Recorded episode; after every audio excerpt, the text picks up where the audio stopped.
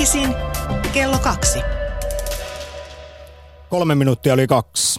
Hyvää viikon alkua yhtenäisyys- ja eripura-aktista, jonka parissa mennään seuraava tunti, kun studiossa Samppa ja Tiina. Oikein hyvää maanantaita.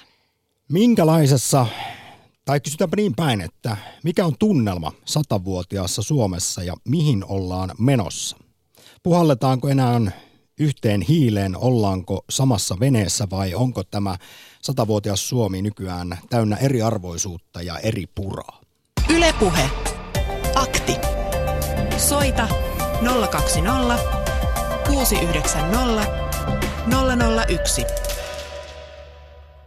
Meillä on joitakin hyvin huolestuttavia indikaattoreita. Me emme enää koe, että me olemme samassa veneessä. Ja sitten suomalaisilla on poikkeuksellisen vahva eriarvoisuuden kokemus. Eli ihmiset eivät koe, että heidän nyt reilusti kohdellaan. Yle Puhe. Näin sanoi ihan tuoreeltaan sosiaali- ja terveyspolitiikan professori Juho Saari, joka on lisäksi Juha Sipilän nimittämän työryhmän johtaja, ja tuon työryhmän tarkoituksena on Suomessa eriarvoisuuden pysäyttäminen. Sosiaali- ja terveyspolitiikan professori Juho Saari Tampereen yliopistosta on hyvin huolissaan nykytilanteesta. Suomalaiset kokee nimittäin poikkeuksellisen vahvasti, että enää ei olla samassa veneessä. Eli ihmiset ei siis koe aiemmassa määrin yhteenkuuluvuuden tunnetta. Vaikka, tämä on jännä, tässä puhutaan siis tietysti siitä fiiliksestä, mutusta ja perstuntumasta. Tilastot kuitenkin kertoo Suomen hyvinvointivaltion osalta paljon positiivisiakin asioita. Näin pitäähän se nyt mainita heti tässä Suomi 100 hengessä, kun juhlapäivä aivan tuota pikaa koittaa. Siis tilastojen valossa Suomi on esimerkiksi Euroopan 3. oikeudenmukaisin maa. No mutta tällaisella siis kokemuksella, että ei puhalleta yhteen hiileen, olla samassa veneessä, sillä itsessään jo sillä kokemuksella voi olla paljon haittapuolia. Köyhyyttä ja eriarvoistumista pitkään tutkinut Juho Saari viittaa esimerkiksi tutkimuksiin, joiden mukaan eriarvoisuus aiheuttaa yhteiskunnassa konflikteja. Ja tiedetään myös, että mitä eriarvoisemmaksi ihmiset yhteiskuntansa kokee, sitä enemmän tällä kokemuksella on hyvinvointi- ja terveysvaikutuksia. Eli tasa-arvoisissa yhteiskunnissa ihmiset voi paremmin. Nyt aktissa, yhtenäisyys- ja eripura-aktissa, rouhitaan aika leveällä sinivalkoisella lapiolla tätä 100-vuotiaasta Suomea. Kysytään muun muassa, että ollaanko me enää samassa veneessä? Tai miksi niin voimakkaasti koetaan, että ei olla? Onko Suomesta tullut eripurainen ja riitainen paikka, josta ei löydy enää luottamusta kanssaihmisiin tai päättäjiin, saati sitten, että puhallettaisiin yhteen hiileen? Niin, vai korostaako tämä aikamme, sosiaalinen media ja niin edespäin sitä, että keskustelukulttuuri on kääntynyt siihen suuntaan, että tuntuu, että ei enää ymmärretä toisiamme ja ei olla enää samassa veneessä, että mielipiteet jakautuu tosi jyrkästi. Onko se vaan sitä vai onko ihan oikeasti? Jos meistä vaan tuntuu siltä, että me ollaan jotenkin jakannuttu monenlaisiin eri jakolinjoihin. Mä mietin tuossa, että miten me oltaisiin voitu suomalaiset jakautua. Maalaisiin ja kaupunkilaisiin, jotka elää omissa kuplissaan. Onko jakauduttu oikealle vai vasemmalle? Menestyjiin ja syrjäytyneisiin, hyväkuntoisiin ja niihin, jotka keräävät itselleen kaikki elämäntapasairaudet. Kaikenlaisia uhkakuviahan koko ajan lyödään ja luodaan. Eikä ne ole tyhjästä kaivettu. Niin. Siis kyllä tuossa kuultiin syyskuussa, että rikkaat rikastuu ja köyhät köyhtyy, siis vuosien pitkän ajan jälkeen. Tämä lausahdus pitää jälleen Suomessa paikkaansa. Siis tuloerot on alkanut kasvaa vaikkakin vai hitusen, niin näin on kuitenkin käynyt. Siis eduskunnan tietopalvelu laski tuolloin alkusyksystä Vasemmistoliiton pyynnöstä, miten Juha Sipilän hallituksen päätökset on vaikuttanut tuloerojen kasvuun. Ja se oli sitten selvä homma, että tuloerot kasvaa ja suhteellisesti eniten laskevat kaikkein pienituloisimpien kotitalouksien käytettävissä olevat tulot. Ja myös pääministerikin tämä myönsi, että tässä vaiheessa näyttää tältä, kun näitä valtiotalouden korjaustoimia on lähdetty tekemään. Niin, tässä keskustelussa samassa syssyssä sosiaalipolitiikan professori Heikki Hiilamo totesi, että tavallaan tämä tuloerojen kasvu ruokkii tuloerojen kasvua. Yhteiskunnassa vahvassa asemassa olevat tahot pystyvät entistä enemmän ja paremmin valvomaan omia etuja ja politiikka muuttuu sellaiseksi, että se suosii entistä enemmän eliittiä. Näin totesi siis Heikki Hiilamo. Mutta rakas kuulija, mitä mieltä sinä olet? Soita 020690001 yhtenäisyys ja eripura-aktiin. Huolestuttaako esimerkiksi eriarvoistuminen? Ja jos kerta Suomessa koetaan vahvasti, että ei enää puhalleta yhteen hiileen olla samassa botskissa, niin mistä se johtuu? Miten sinä esimerkiksi tämän asian näet? Ja toisaalta sitten ylipäätään tästä eripurasta ja jostain semmoista riitaisesta pohjavireestä mä haluaisin kanssa keskustelua ja kommentteja, että mistä se johtuu. Onko se, minkä säkin Tiina mainitsit tuossa, somen ja sen keskustelukulttuuri. Somehan on suoraan saatanasta. Tätä mieltä on ollut jo kauan ja siksi en ole sinne jaksanut kirjoitellakaan vuosikausia. Niin. Mä löysin Jaakko Hämeenanttilan kolumnin Helsingin Sanomista ja hän pohti juuri tätä keskustelukulttuuria, suomalaista keskustelukulttuuria tässä kolumnissaan ja hän pohti sitä, että Suomella on takanaan 100 vuoden yhtenäisyys. Ei mitenkään ongelmaton, mutta aina hätätilanteissa hyvin toimiva. Että itsenäisyyden perimmäisenä takeena on ollut vaikeuksien edessä kuitenkin lopulta yhtenäinen kansa. Ja hänen mielestään yhtenäisyys ei tarkoita sitä, että oltaisiin samanmielisiä, vaan yhtenäisyys on kykyä toimia erimielistenkin kanssa. Näin hän kirjoittaa. Ja hän pohtii sitä, että suomalaisuuden voimana on ollut myöntää nämä erilaiset mielipiteet, erimielisyydet ja silti työskennellä saman yhteiskunnan puolesta. Kaveria ei ole jätetty eikä vastustajaa pakotettu nurkkaan. Ja nyt kun ajatellaan tätä maailmaa tulevaisuutta somekohujen keskellä, niin Jaakko Hämeenanttila toivoo, että Suomessa otettaisiin vähän malttia ja hän toivoo avointa keskustelua ja oleellista on, että tätä keskustelua ei käydä vain niiden kanssa, joiden kanssa on samaa mieltä. Eli samanmielisten kanssa toisia selän takana haukkuen, vaan keskustelua pitäisi käydä nimenomaan niiden kanssa, jotka ajattelee toisella tavalla. Eikä se tarkoita sitä, että ne ajatukset pitäisi hyväksyä, vaan pitäisi yrittää ymmärtää, miksi nämä toiset ajattelevat niin kuin he ajattelevat. Ja sitten täytyisi pohtia, että miten mä saisin tätä mun omaa ajatusta, sitä miten minä ajattelen vietyä eteenpäin. Se kuulostaa hirveän optimaaliselta ja hienolta. Ja jopa ylevältä. Mutta jotenkin sitä keskustelukulttuuria jälleen, jos nostan esiin somen, mitä on tässä katsellut vuosikausia, niin siellä ollaan vielä ehkä aika kaukana tosta. Joko se on sitä samanmielisten kanssa keskenään hekumointia, tai sitten huudellaan poteroista eikä suostuta kuuntelemaan mitä. Siellä Helsingissä ne vaan taas puhuu. Pasilanmäeltä kuuluu. Mutta siis, niin, toisaalta tuosta nyt heräsi kysymys, että kun sanoit, että kaveria ei jätetä, niin mikä se tilanne on? Jälleen kerran, tunnelma fiilis 100-vuotiaassa Suomessa. Pidetäänkö esimerkiksi heikoimmista huolta vai putoaako työttömät, eläkeläiset, pienituloiset, köyhät kokonaan kelkasta? Ja jottei nyt pelkästään valiteta, niin otetaan tulevan juhlapäivän kunniaksi semmoinen positiivinenkin sävel tähän ja ensinnäkin ratkaisukeskeisyyttä. Mitä sitten Suomi kaipaisi, jotta esimerkiksi yhteisöllisyyden tunne kasvaisi, eripura ja riitaisuus vähenisi ja ennen kaikkea siis eriarvoisuus vähenisi, niin millä keinoin tässä voitaisiin päästä parempaan huomiseen? Ja jos nyt haluaa sitä kehua Suomea. Kuulut siihen pieneen prosenttiin ihmisistä, joiden mielestä me ollaan vielä samassa veneessä ja Suomi on yksi maailman parhaimpia maita. Niin saahan sitä Herran Jumala myös hehkuttaa, vaikka ihan naapuria, kanssakansalaista tai jopa päättäjiä. Yle Puhe. Akti. Soita 020 690 001. Soita ja kerro mielipiteesi, mihin tässä ollaan menossa 100-vuotiaassa Suomessa. Löytyykö vielä yhtenäisyyttä vai uhkaako eriarvoistuminen yhteiskuntaa? Aivan siis muutama päivä sitten asian nosti esille sosiaali- ja terveyspolitiikan professori Juho Saari Tampereen yliopistosta, joka johtaa myös siis pääministeri Sipilän nimittämää työryhmää, jonka tarkoitus on eriarvoisuuden pysäyttäminen Suomessa. Kuunnellaan A-studion lyhyt pätkä aiheesta, jossa haastattelussa edellä mainittu professori. Eriarvoistumisella on suomalaisten mielestä suuri merkitys. Ajatuspaja E2 tutkimuksessa peräti 80% koki eriarvoistumisen uhkaavan yhteiskuntaa.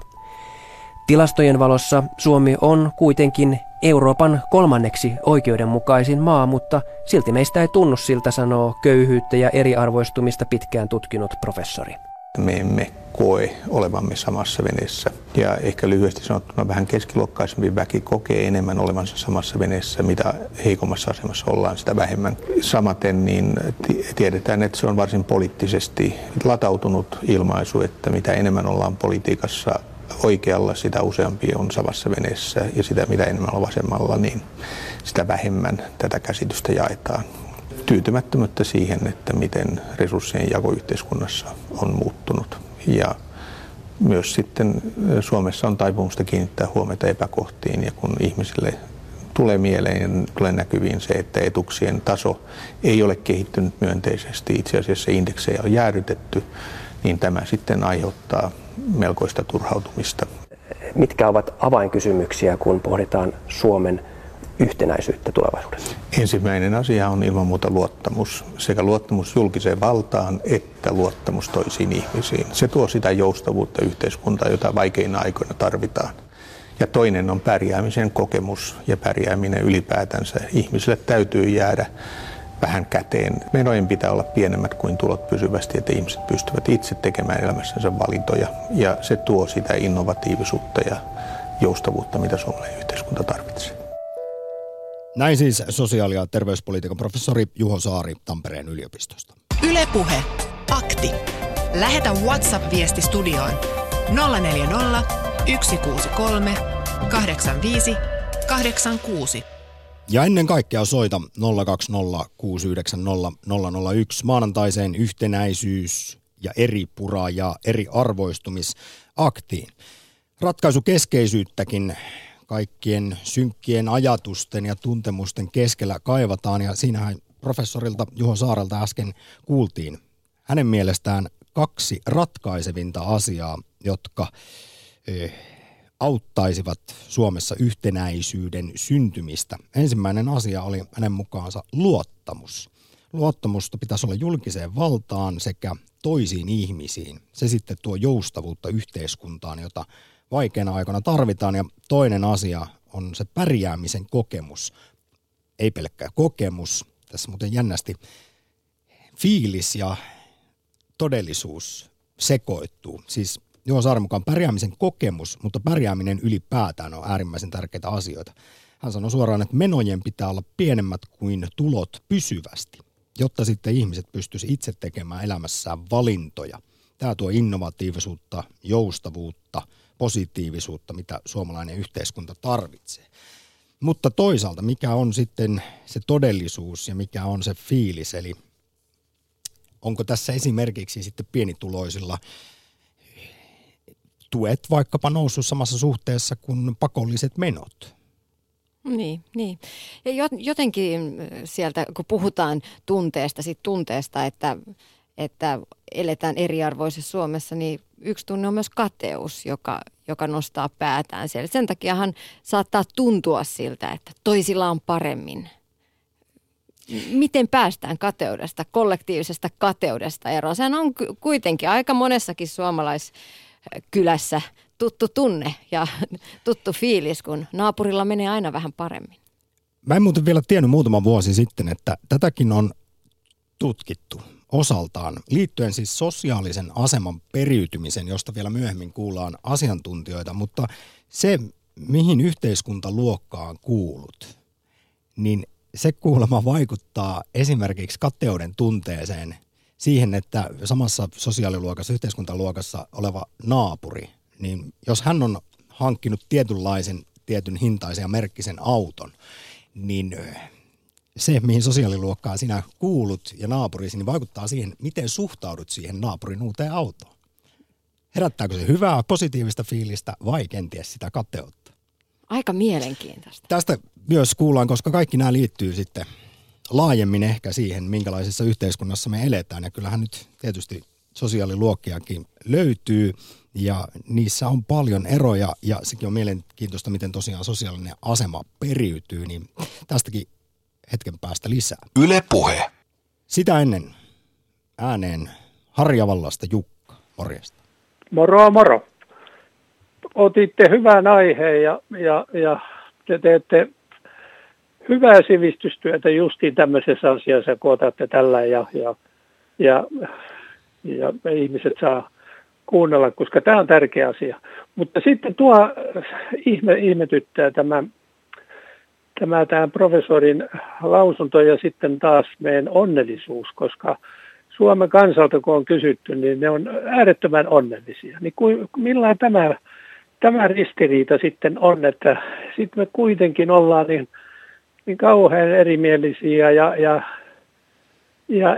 sitten ollaan halukkaita riitelemään ja aina lyömään kiilaa, kun vähänkin on tuo noin mahdollisuutta, koska se onnellisuus ja semmoinen hyväntahtoisuus, niin eikö ne kulje niin kuin vähän käsi kädessä pitäisi kulkea? No saa se. Tätä tässä nyt yritetään pohtia ja sinultakin Jukka pohdintoja kaivataan. Siis onhan tämä mielenkiintoista, kun sitten taas tilastoja katsotaan.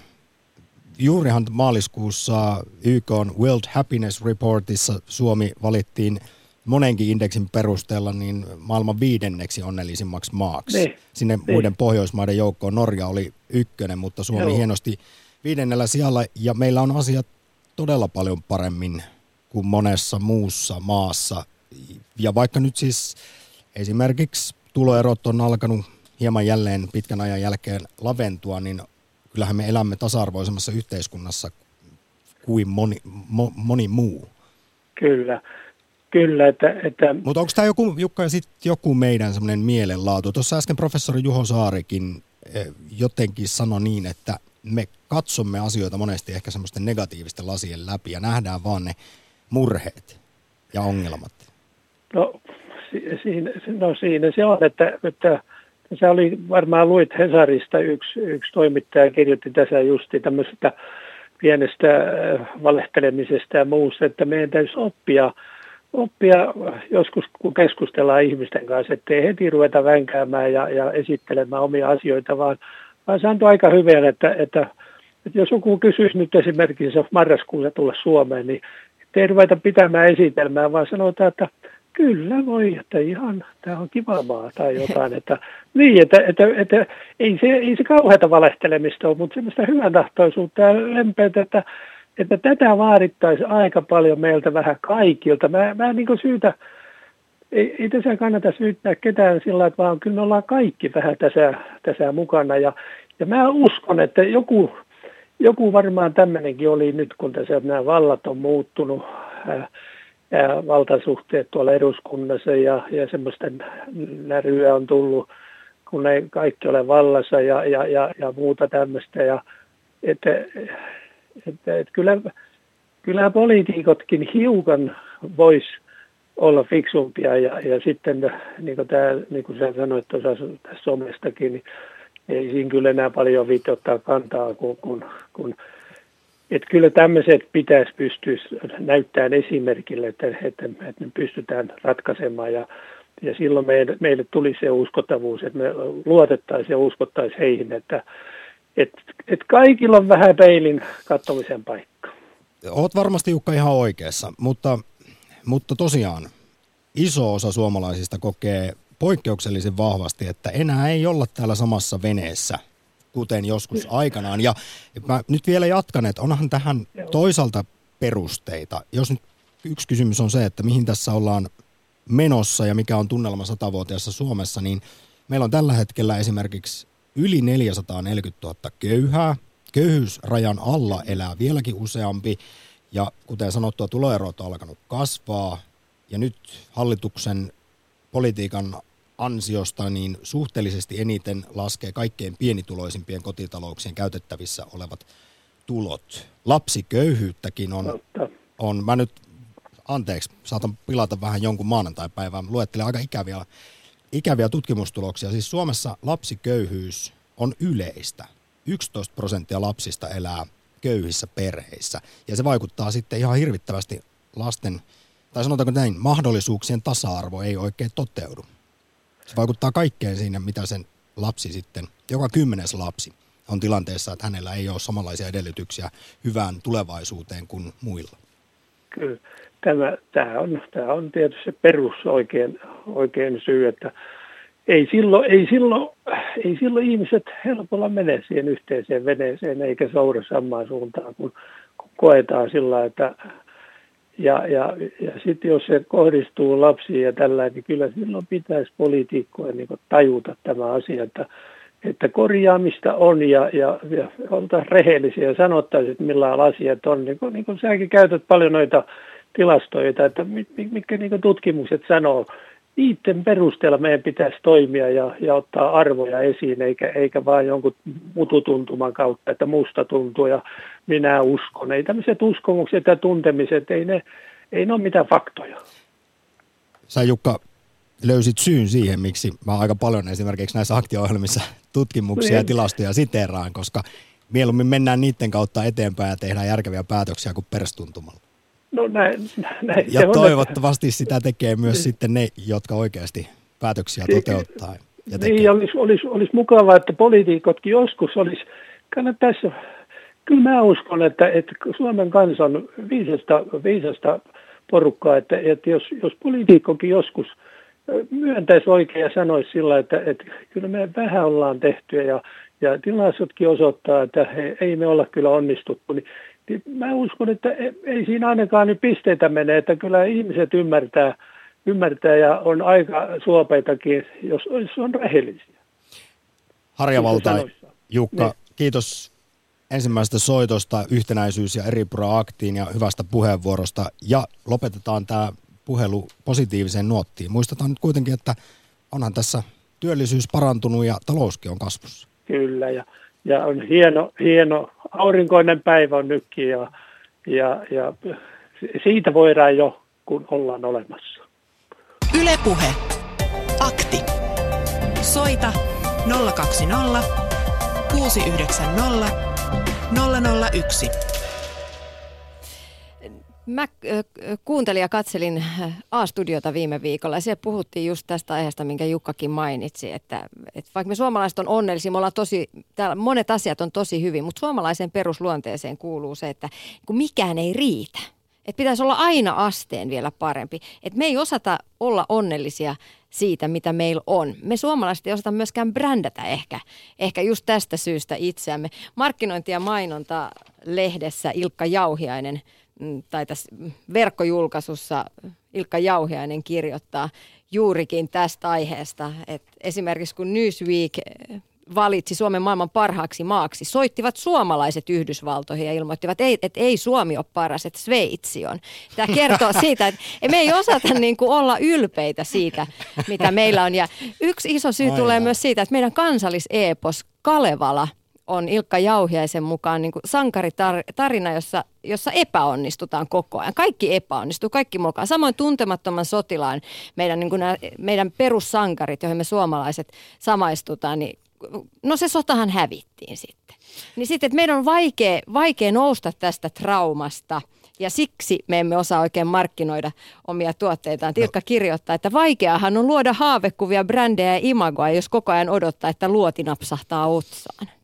Ihan kohta pääsee Matti Pirkanmaalta ääne. Matti, ootko sä siellä? Juu, täällä ollaan. Hei, anna mä vielä jatkan tohon nyt, kun muistelin Yle Elävässä arkistossa on hieno juttu, jos tässä nyt puhutaan tästä suomalaisesta mielenlaadusta ja mielenmaisemasta, niin ja jos se on hieman pessimistinen ja negatiivinen, niin pitää syyttää paljon hehkutettuja fenomaani-isiämme. Siis Suomihan kuulemma brändättiin harkitusti melankoliseksi 1880-luvulla, kun fenomaanit halusi tehdä selkeän eron entisen isäntämaan Ruotsin kulttuuriin. Ja se tehtiin niin, että esimerkiksi ylioppilaat valitsi kuorojensa ohjelmistoihin kansanlauluista ne, joiden melodia kulki mollissa, ja duurisävelet jätettiin sitten koulukirjoissa vähemmistölle. Näin saatiin tämä surullisten laulujen maakuulema aikaiseksi. Se siitä suomalaista mielenlaadusta, eli haluaa Matti siitä jotain jatkaa, vai minkälaisilla ajatuksilla soitit Yhtenäisyysaktiin?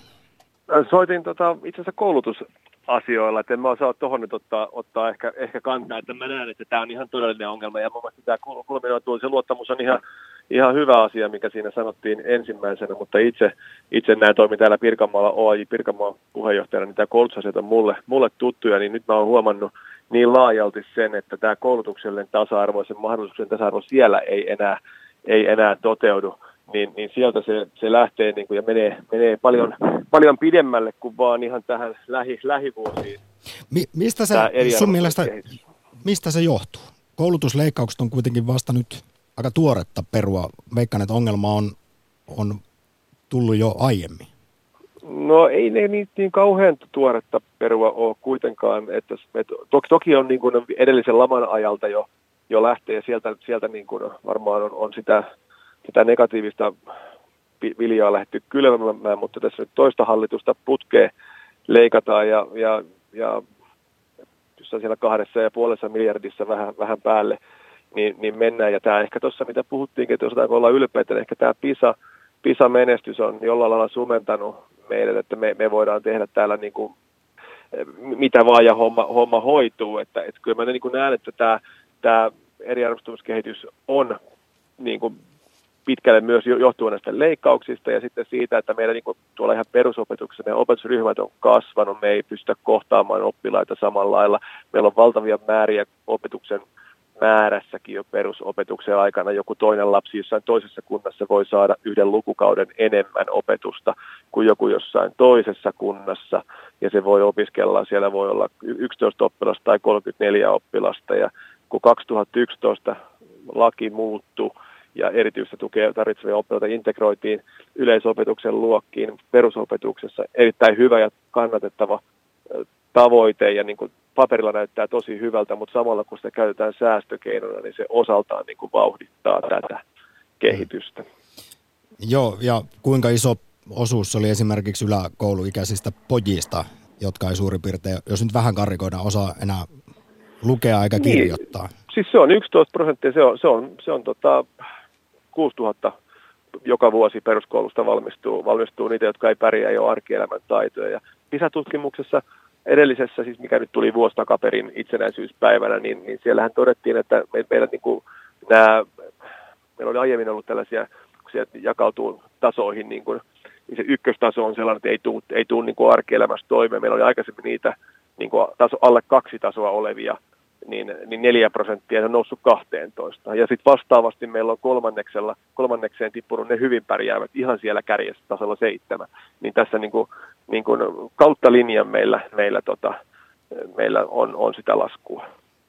Ja aika todella kyllä karua kuultavaa. Minkälaisena sinä nyt, jos kysyttiin, että mikä on tunnelma 100-vuotiaassa Suomessa ja että mihin tässä ollaan menossa, jos suurin osa suomalaisista kokee sen poikkeuksellisen vahvasti, että enää ei olla samassa veneessä, niin sanon vielä Matti lyhyesti, vaikkapa lasten, joissa on tulevaisuus, heidän kautta ne näkymät. No kyllä, niin mä toivoisin, että nyt muuallakin kuin juhlapuheissa ihan käärittäisiin ne hihat ja tuolla hallitustasolla, että tehtiin etäisiä koulutuslupauksia ennen eduskuntavaaleja ja kas kummaa ne sitten petettiin. Ja vaikka nämä ryhmäkokorahat on yksi sellainen asia, mikä sinne, että niin kuin järkevän kohdassa on mahdollisuus kohdata se lapsi ja oppilas, jolloin ongelmia voidaan tunnistaa ja sitten ei tarvita niin kuin ennaltaehkäisy on niin kuin se, että mitä nuoremmin me päästään niin kuin auttaa ja tukemaan, niin sen vähemmän sitten ongelmia syntyisi tuolla toisella, vaikkapa toisen asteen koulutuksessa, mikä on mun mielestä ehkä yksi suurimpia meidän ongelmia tällä hetkellä meidän yhteiskunnassa, tämä toisen asteen koulutus ja tämä pudokkuus siellä ja mitä tehdään niille nuorille, jotka jää vaille koulutus. He saavat koulutuspaikan, mutta pudokkuutta on niin paljon, että he ei suorita tutkintoa. Ja sitten tutkimusten mukaan se, että sulla ei ole toisen asteen tutkintoa nykypäivän Suomessa, missä työelämä vaatii niin kuin yhä enemmän ja enemmän, niin ei semmoisia työpaikkoja ole tarjolla, niin sä jäät ulkopuolelle, tulee tämä syrjäytymisen kehä. Ja mä uskon, että tätä niin kuin tämä Suomen kansa tässä niin kuin peilaa, kun he kertoo, että kaikki ei ole enää samassa veneessä. Tuossa miesten viikolla isänpäivän alla puhuttiin muun muassa nuorista miehistä ja siitä, oliko Suomessa tällä hetkellä 30 000 on mainitsemassasi akuutissa syrjäytymisvaarassa tai syrjäytyneinä. Eli jotain tarvitsisi tehdä tämmöistä nyt lisätä käyttääkseni. Kiitos Matti oikein paljon soitosta sinne Pirkanmaalle. Kiitoksia teille. Yle Puhe. Akti. Soita 020 690 001. Löytyykö Suomesta vielä yhtenäisyyttä? Mikä on tunnelma tällä hetkellä? Huolestuttaako esimerkiksi eriarvoistuminen? Eikka soittaa tien päältä, morjesta. No terve. Minkälaisilla ajatuksilla? No kuuntelin tuossa meidän asiantuntijahaastattelua, Juho Saaren haastattelua, ja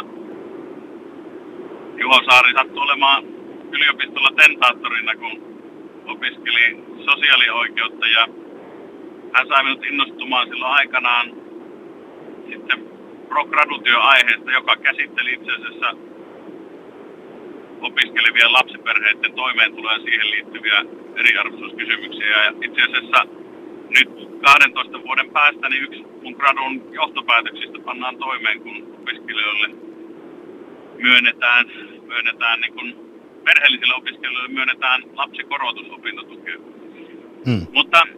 Mutta se mikä nousi esille, Juho Saari esitti viisaita sanoja ja niitä tavallaan niitä yksilön kokemuksia eriarvoisuudesta ja millä tätä tilannetta voitaisiin parantaa, niin mä itse ajattelin sitä, että yksi varmaan merkityksellisin kokemus, joka vaikuttaa siihen, että on niin kuin toimia omassa elämässä ja muuten, niin on se, että pystyy mahdollisimman hyvin hankkimaan elantonsa tietysti mahdollisuuksien rajoissa niin omalla työllä ja pystyy työllistymään ja olemaan hyödyksi yhteiskunnalle ja saa semmoista omaa arvontuntoa siitä, että itse pystyy niin kuin olemaan hyödyllinen ja toimiva. Että mä mietin monesti sitä, että kun eriarvoisuuskeskustelussa helposti puhutaan siitä, että onko vaikka etuudet noussut samassa suhteessa palkkojen kanssa tai muuten, niin meillä monesti naureskellaan entisen Neuvostoliiton ajan toimista ja naureskellaan sille ajatukselle, että kun Neuvostoliiton jäljiltä on syntynyt semmoinen toimintakulttuuri, jossa ei oikein kukaan viitti eikä jaksa eikä halua tarttua työhön, vaan on luotu semmoinen ilmapiiri, jossa jotenkin niin kuin se oma toimijuus ja semmoinen oma niin kuin itsestään huolen pitäminen ja perheestään huolen pitäminen niin kuin katoaa. Niin meillä on nauraskeltu paljon sille vanhalle neukkumentaliteetille, mutta me ei sitten välttämättä niin kuin huomata sitä, että jos me omassa yhteiskunnassa luodaan rakenteita, jotka passivoi ihmisiä ja niin kuin aiheuttaa tilanteita, joissa ihmisten kannattaa niin kuin jäädä passiiviseksi olemaan kotiin. Esimerkiksi erilaiset kannustinloukut työllistymisen yhteydessä tai muuten. Tai sellaiset ajurit, jotka meidän yhteiskunnassa niin kuin vaikuttaa siihen, että miten ihmiset käyttäytyy.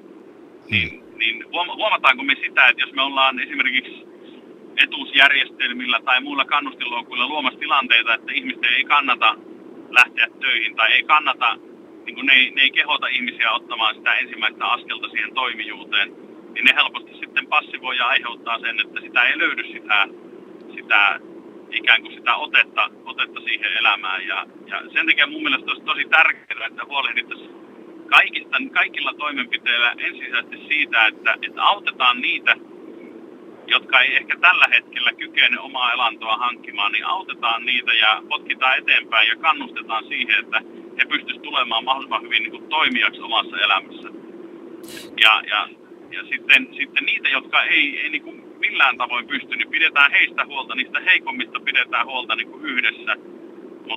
Mutta kaikki, jotka vain kynnelle kykenee, niin saataisiin mukaan toimijoiksi tähän yhteiskuntaan, koska se luo sitä yhteenkuuluvuutta ja sitä, että me ollaan samassa veneessä, kun me kaikki niin kuin yhdessä toimitaan täällä yhteiskunnassa, kukin omalla paikallamme tässä niin kuin arkielämän keskellä. Heikka, tässä on ollut monta mielenkiintoista pointtia. Mä nyt yritän jossain kronologisessa järjestyksessä niihin tarttua, koska ne on erittäin mielenkiintoisia asioita, mitä sanoit.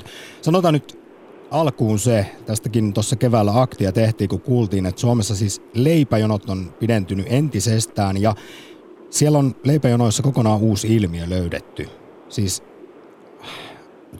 työssä käyvät, tämmöinen working poor-ilmiö, mikä on Jenkeistä tuttu. Ja on siis sanottu, että se näkyy ihan ilmiö selvästi Suomessa. Kun evätään kohtuullinen korvaus työstä, niin sitten voisiko se sanoa näin, tämä siirtää työnantajien palkanmaksutaakan tietyltä osin veronmaksajille. Eli siis ihmiset, se vaikka käy koko ajan duunissa, niin sekään ei välttämättä enää Suomessa riitä riittävään toimeentuloon. No, mutta siis nyt ihan tuoreeltaan tässä A-studion haastattelussa sunkin professorisi siis Juho Saari Tampereen yliopistosta kertoo tutkimuksesta, jonka mukaan 3/4 kansasta pitää hyvinvointivaltiota laiskistavana. Niin kuulutko sinä tähän kyseiseen osaan porukkaa? No, en mä voi sanoa, että mä pitäisin sitä laiskistavana, mutta mä oon huolissani tilanteesta, kun mä itse niin nähnyt hyvin havainnollisesti sen, että esimerkiksi työn vastaanottaminen saattaa johtaa siihen, että rahallinen toimeentulo heikkenee. Niin mun mielestä se niin kuin kertoo siitä, että meidän järjestelmässä on sellaisia mekanismeja, jotka aiheuttaa sitä passivointia. Ja mun mielestä pitäisi huolella miettiä sitä, että kun meidän järjestelmä on niin monimutkainen, se oli jo silloin 12 vuotta sitten, kun mä sitä pengoin, niin siis siellä on semmoisia elementtejä, jotka aiheuttaa niin kuin ihan kohtuuttomia yhteisvaikutuksia ja aiheuttaa tilanteita, jossa se esimerkiksi työn vastaanottaminen ei välttämättä ole kannattavaa. Kyllä, ja kun säkin mainitsit, niin kannustinloukkoja on varmasti paljon. Kyllä, ja sitten se, että jos ajatellaan sitä, että mikä meidän yhteiskunnan kyky on pitää huolta niistä heikommista, niin sen kaikista tärkein ja keskeisin tekijä, että meillä säilyy yhteiskunnassa kyky pitää huolta heikommista, on se, että meidän työllisyysaste on oikeasti korkea. Kyllä. Se kaikista suurin uhka sille, että meidän yhteiskunta ei pysty pysymään yhtenäisenä ja jakautuu entisestään, niin on se, että meidän työllisyysaste on alhainen, jolloin meidän yhteiskunnan resurssit ei riitä siihen, että me pystytään entistä isommasta joukosta pitää huolta. Varsinkin nyt, kun huoltosuhden muutokin heikkenee näinä aikoina. Joo, ja tulevaisuudessa sehän näyttää jo aika pahalta sekin. Kiitos oikein paljon, Eikka, sulle soitosta. Yhtenäisyys ja Eripura-akti. Kiitos. Yle Puhe. Akti. Soita 020 690 001. Ja tosiaan meille voi laittaa myös WhatsApp-viestejä 0401638586 numeroon viestejä tulemaan nyt, kiitos. Ja Twitterissä ollaan myös kysytty, onko Suomessa liikaa eripuraa ja riitaisuutta. Ja 76% on sitä mieltä, että kyllä on liikaa eripuraa ja riitaisuutta. 10% toteaa, että ei ole, ja 14% sopivasti. Vähän oikeastaan liittyen tuohon edellisen soittajan Eikan puheluun, siteerataan nyt vielä tätä tuoretta sosiaali- ja terveyspolitiikan professorin Juho Saaren haastattelua, jonka hän antoi Ylelle viime viikolla. Ja hän on siis erittäin huolissaan siitä, miten suomalaiset kokee tosi vahvasti, että enää ei olla täällä samassa veneessä, mutta se, ketkä kokee ja miten kokee, liittyy aika pitkälti tulotasoon ja poliittiseen kantaan. Sitä ei tässä taidettu vielä mainita. Keskiluokkaisempi väki kokee olevansa enemmän samassa veneessä, mutta mitä heikommassa asemassa on, niin sitä vähemmän sitä yhteenkuuluvuutta tuntee. Ja sitten tämä poliittinen kanta. Mitä enemmän ihminen on oikealla, sitä useammin hän kokee, että ollaan samassa veneessä, ja mitä enemmän sitten vasemmalla poliittisella spektrillä, niin sitä vähemmän jakaa tätä käsitystä, että tässä enää puhallettaisiin yhteen hiileen ja kaikki pysyy samassa kelkassa. Niinpä. Mä kun itsellä lähdin pohtimaan tätä asiaa, niin kyllä se lähtee pitkälti tuolta lapsuudesta asti, se kokemus siitä eriarvoisuudesta. Paljon on puhuttu subjektiivisesta päivähoito-oikeudesta ja siitä, että miten se eriarvoistaa jo lapsuudessa, että joissain kunnissa kaikki lapset saavat käydä päivähoidossa, toisissa kunnissa taas ei. Sitten toisaalta eriarvoisuutta lisää se, että näissä kunnissa, joissa subjektiivista päivähoito-oikeutta ei ole, siellä on osa lapsista on lyhyemmän ajan päiväkodissa, he ovat oikeutettua vähempään varhaiskasvatukseen sitten kun taas toiset lapset. No peruskoulu, sehän on ollut meillä Suomessa perinteisesti semmoinen viimeinen linnake, jossa ollaan niin kuin kaikki yhdessä, kaikki samassa veneessä. Ja nyt itse asiassa alkaa huoli nousta jo tässäkin keskustelussa, nimittäin yläkouluissa on valtavasti erilaista painotettua opiskelua, painotettuja luokkia, jonne pääsee sitten pääsykokeiden kautta, soveltuvuustestauksen kautta. Ja tästä on itse asiassa Sonja Kosunen tehnyt vuosi sitten väitöstutkimusta siitä, että mitä se oppilaisvalikointi oikein tuottaa. Ja no, sehän tuottaa eriarvoisuutta. Siis tämä tuli ihan hiljattain se uutinen. Kyllä se kieltämättä hätkähdytti, että jo niinkin nuorissa siinä koulun vaiheessa niin käydään esimerkiksi sitten erittäin hintavia preppauskursseja. No tai ne käy, keillä on varaa. Ne käy, keillä on varaa, mutta sitten myös kouluilla on mainetta. Vanhemmat pyrkii jo alakouluvaiheessa, silloin kun valitaan ensimmäisiä kieliä, niin kielivalintojen perusteella määrittelemään ja takaamaan sen, että lapsi pääsee tiettyyn kouluun. Ja toisaalta, että lapsi ei joudu johonkin tiettyyn kouluun. Tämä on aika kovaa peliä, että harvoin tulee mieleen, että Suomessa jopa, jossa tosiaankin me ollaan ajateltu, että peruskoulu on viimeinen yhtenäisyyden linnake. Niin, silleen ihanasti tasapäistävä. Ihanasti tasapäistävä, mutta ei itse asiassa tänä päivänä olekaan. Ja koska sitten maailma on julma, niin parhaiten tässä kilpailussa näistä suosituista oppilaispaikoista pärjäävät ylempien yhteiskuntaluokkien harrastavat lapset. Eli meillä on niin sanottuja eliittikouluja, eliittiluokkia koulujen sisällä jopa. Ja niin, mutta toisaalta kyllä tässä on myös se toinen kääntöpuoli suomalaisessa koulutusjärjestelmässä, että ei se tarkoita, etteikö ihan tavalliset luokaltakin voisi ponnistaa ihan mihin tahansa. 020690001. Ota, rakas kansalainen, osa yhtenäisyys- ja eripura-aktiin. Kerro esimerkiksi, että näillä edellä kuulluilla teemoilla minkälainen fiilis on 100-vuotiaassa Suomessa. Koetko, että kuten suurin osa suomalaisista, että enää ei olla samassa veneessä, uhkaako eriarvoistuminen yhteiskuntaa, ja toisaalta sitten ollaan ratkaisukeskeisiä. Mitä Suomi kaipaisi, jotta vaikkapa yhteisöllisyyden tunne kasvaisi, luottamus tulevaisuuteen, päättäjiin kanssa, ihmisiin. Ennen kuin otetaan seuraava puhelu, niin vielä nopeasti. Mä siteeraan siis, kun tässä nyt sä nostittiin esiin lapset ja koulutuksen, niin tosiaan siis lapsiasiavaltuutettu Tuomas Kurttila arvioi, että lapsiköyhyys on Suomessa yleistä. 11% lapsista elää köyhissä perheissä. Ja siis tosiaan lapsuus eriarvoistuu, siis perhe ja vanhempien koulutustausta määrittelee yhä enemmän lapsen elämää. Ja se näkyy sitten koko lapsen elämän kaaressa, minkälaiseen kouluun lapsi valikoituu ja minkälaiseen kaveripiiriin lapsi saattaa päästä. Ihan kohta siis lisää puheluita, mutta sitä ennen kuin lupasin lyhyt tällainen analyysi sosiaalisen aseman periytymisestä. Se nimittäin menee niin, että vieläkin duunarin lapsesta tulee helpommin duunari ja akateemisen perheen vesasta akateeminen esimerkiksi, vaikka me kaikilla on täällä Suomessa tietyllä lailla se sama peruskoulu.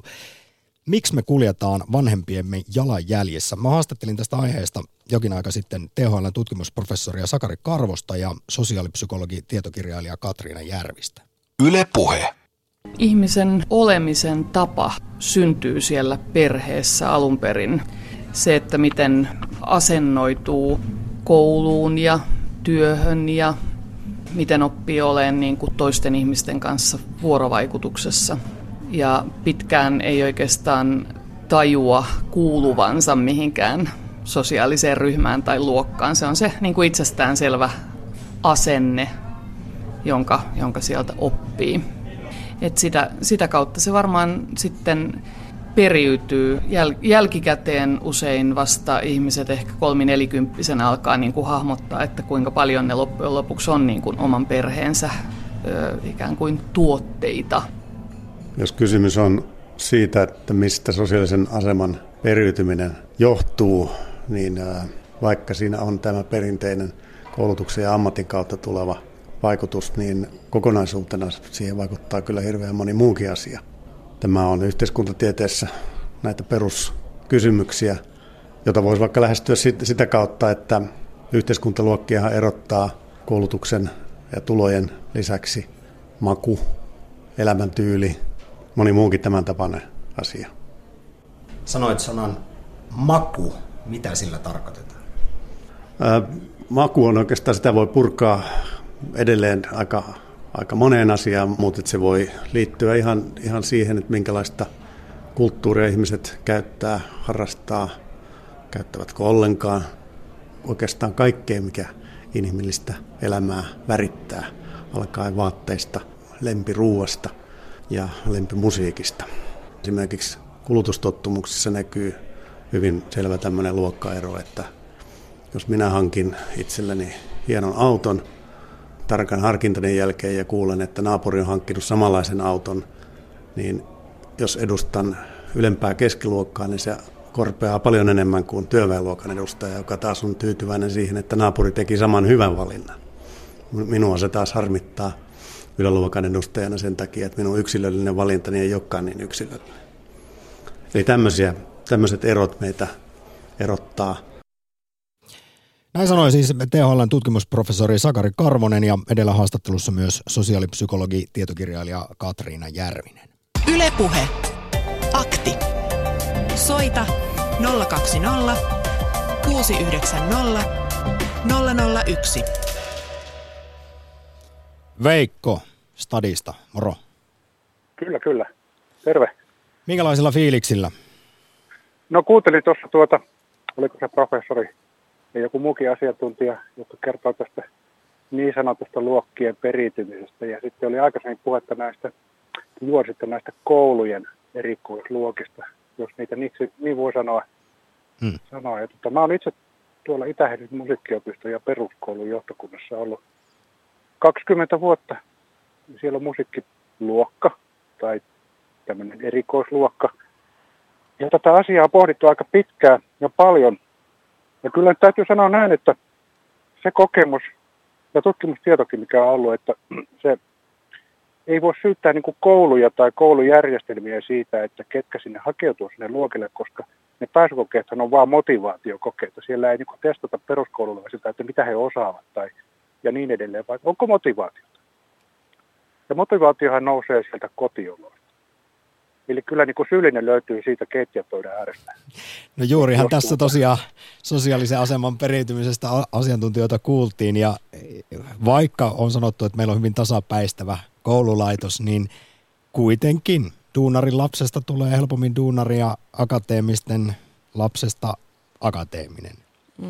Ja itse asiassa tämä väitöskirja, jota mä siteerasin, niin tässä tutkittiin yläkouluvalintoja. Että musiikkiluokillehan pyritään sitä motivaatiota tutkitaan jo sieltä niin kuin alaluokilla, mutta näissä yläkoulujen oppilaisvalinnoissa tämän väitöstutkimuksen mukaan se harrastuneisuus kyllä korostuu.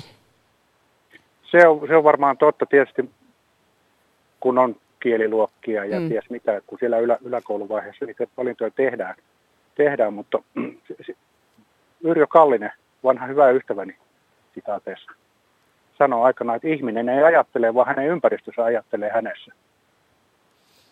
Kyllä se niin on, että se ympäristötekijät on niin kuin ne aivan ratkaisevat tekijät, jotka niin kuin johtaa siihen, mihin lapsi niin kuin ohjautuu. Jo siellä sanotaan murrosiässäkin. Miten kotona tuetaan ja kannustetaan niin, ja miten tarjotaan esimerkiksi kulttuuria ynnä muuta.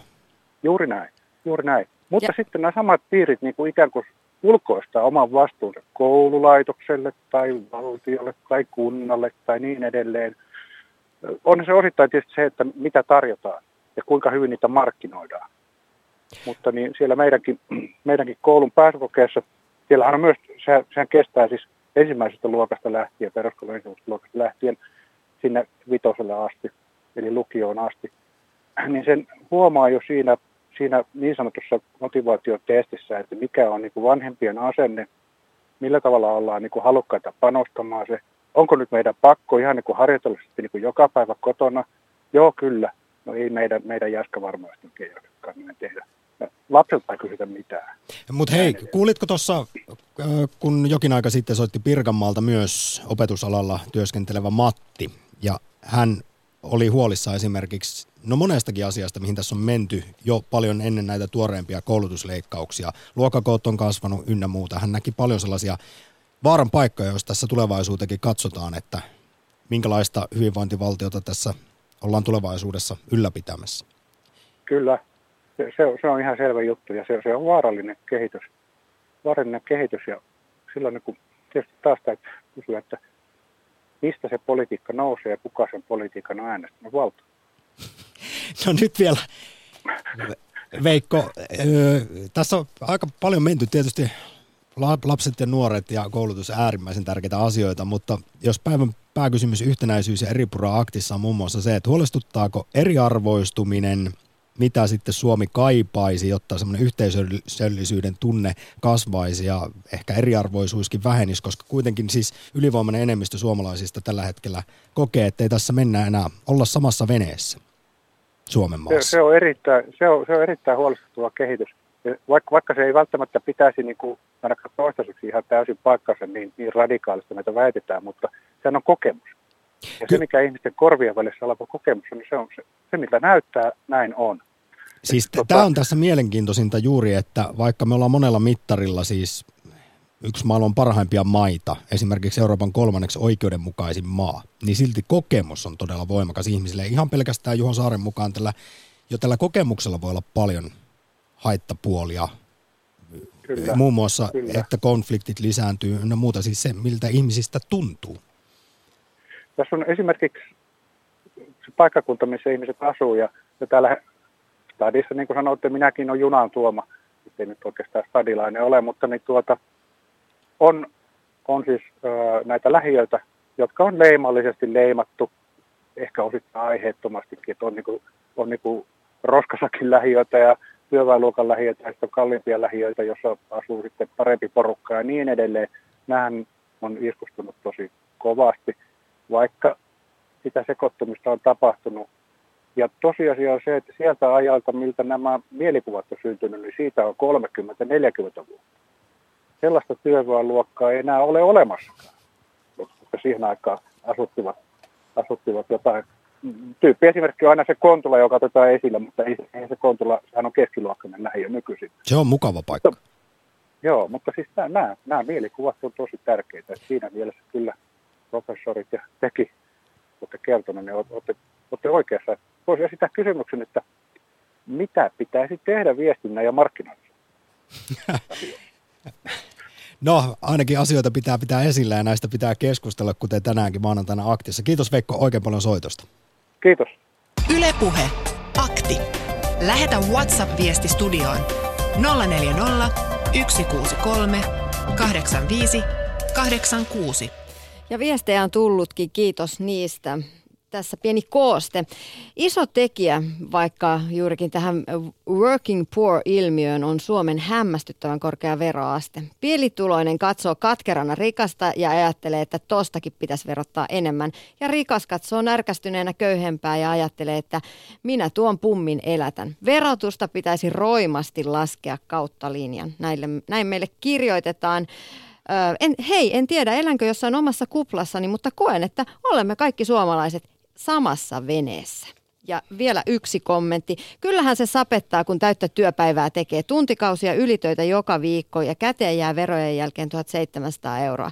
Ja vielä pitää kikyä vääntää samalla, kun todella hyvin tienaavat nostavat itse omia palkkojaan törkeillä summilla. Suomalaiset ennen puhalsi yhteen hiileen, näki saman tulevaisuuden ja jakoi saman yhteisen menneisyyden. Paitsi, että onko meillä koskaan ollutkaan mitään yhtenäiskulttuuria ja mitä se sitten on se yhtenäiskulttuuri, jota ei enää ole ja joka joskus ilmeisesti oli. Kati Lahtinen haastatteli aiheesta kulttuuripoliittisen tutkimuksen edistämissäätiö Kuperan johtajaa Pasi Saukkosta. Se, mitä siinä ajatuksellisesti ihaillaan tai miksi sitä kannatetaan, on varmaan sellainen, mitä kutsutaan nimenomaan siksi yhteisöllisyydeksi. Siksi se ajatus, että ihmisten keskinäinen kommunikaatio on helppoa, ihmiset ymmärtävät toisia. Myös turvallisuuden tunne, joka syntyy siitä, että voidaan ennakoida sitä, että millä tavalla toiset ihmiset erilaisissa tilanteessa käyttäytyy. Ja nyt jos sanotaan, että yhtenäiskulttuuri on kuollut jo aikoja sitten, niin sitten tämä kaikki on kuollut jo aikoja sitten. Tietyssä mielessä joo, mutta että onko tuo kovin hedelmällinen lähtökohta lähteä niin kun ajattelemaan asiaa on toinen juttu. Että ylipäätään puhuttiin me sitten kulttuurisesta yhtenäisyydestä tai niin sanotusta monikulttuurisuudesta, niin meidän kannattaisi aloittaa täsmentämällä vähän tarkemmin, että mistä me puhutaan. Eli se jääkiekon MM95, se, että kaikki saunoo, syö joulukinkkua ja juo tolkuttomasti viinaa, niin näitä kaikkia voi sitten siihen niin kuin jollain tavalla limittää ja näistä kulmista katsoa sitä. Halutessaan ja usein aika tarkoitushakuisesti tietenkin sitä tehdään, että heti sanoit tuon sanan kaikki, että aina kun sanotaan, että kaikki tekee jotakin, niin pitää suhtautua aika epäileväisesti. No jos haluaa hakea jotakin tämmöisiä yhtenäisiä jaksoja, jotakin semmoisia tekijöitä, niin minkälaisia yhtenäiskulttuureja meiltä sitten voisi löytää? Onko meillä joku jälleenrakentamisen Suomen yhtenäiskulttuuri? Siitä on puhuttu paljon, että se oli tämmöinen vahva yhtenäinen. Joo, jossain niin kuin missään ikään kuin täydellisessä mielessä suomalaisesta yhtenäiskulttuurisuudesta niin ei ole mielekästä puhua, mutta suhteellisesti ottaen. Voidaan niin kuin avata ainakin pari näkökulmaa, että jos ajatellaan jotain 1800-luvun lopun, 1900-luvun, pitkällä 1900-luvun Suomea, niin aika iso osa suomalaisista, jotka on asunut sisämaassa, niin on tosiasiallisesti asuneet sellaisissa miljöissä, joissa on puhuttu lähinnä suomea. Ihmiset on olleet lähinnä luterilaisia, agraariset arvot ja normit on olleet aika yhtenäisiä tosiasiallisesti, mutta on tietenkin ollut vain osa Suomea ja sitten niin kuin rannikko-Suomi, suurten kaupunkien Suomi on ollut aika lailla toisenlainen. Sitten mistään niin kuin merkittävästä yhtenäiskulttuurisuudesta ei voida puhua maailmansotien välisenä aikana, koska Suomi jakautui itse asiassa oman sisällissotansa ja monien muiden seikkojen nojalla aika paljonkin. Se toisen maailmansodan jälkeinen jälleenrakennus, kylmä sota, pohjoismaisen hyvinvointivaltio, suomalaisen variantin rakentaminen. Tämä tuotti sellaisen tietyn ja tiettyihin sukupolviin liittyvän yhteisen kokemuksen, joka varmaan johonkin mittaan oli suhteellisen yhteisesti jaettu. Näin kertoi siis kulttuuripoliittisen tutkimuksen edistämissäätiö Kuporen johtaja Pasi Saukkonen. Yle Puhe. Akti. Päätetään yhtenäisyys ja eri praakti ratkaisukeskeisyyteen tai positiivisiin sanoihin jollain lailla.